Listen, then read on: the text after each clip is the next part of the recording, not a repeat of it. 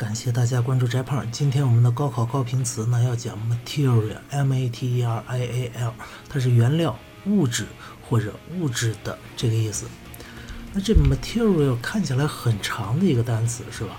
其实呢，它的词根很简单，就是 m a t t e r matter。对，就经常看外语片里边那老美 What's matter 啊？什么干啥弄啥嘞？啊，这个意思。它呢其实就是 matter。去掉一个 t，然后后边加个 i a l，i a l 呢就是个形容词的后缀。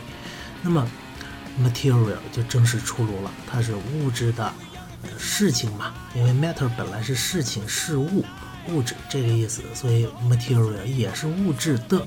后来呢，material 又由形容词变成了一个名词啊，它复数后边加个 s 就可以了。那接下来我们就要问。Matter 为什么就是物质的物质这个意思呢？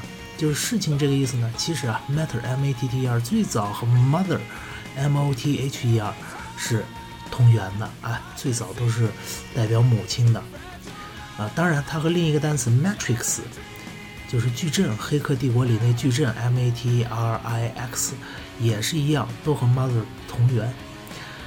我们人嘛，就是母亲赋予了我们物质的形态，我们才成了个事儿，才成了个东西，是吧？所以呢，这个 matter 就是事情、物质这个意思，它是由母亲赋予的啊。matrix 更是母体矩阵，这个就更有哲学的味道了。其实他就在问庄周梦蝶：我们这个世界到底存在还是不存在？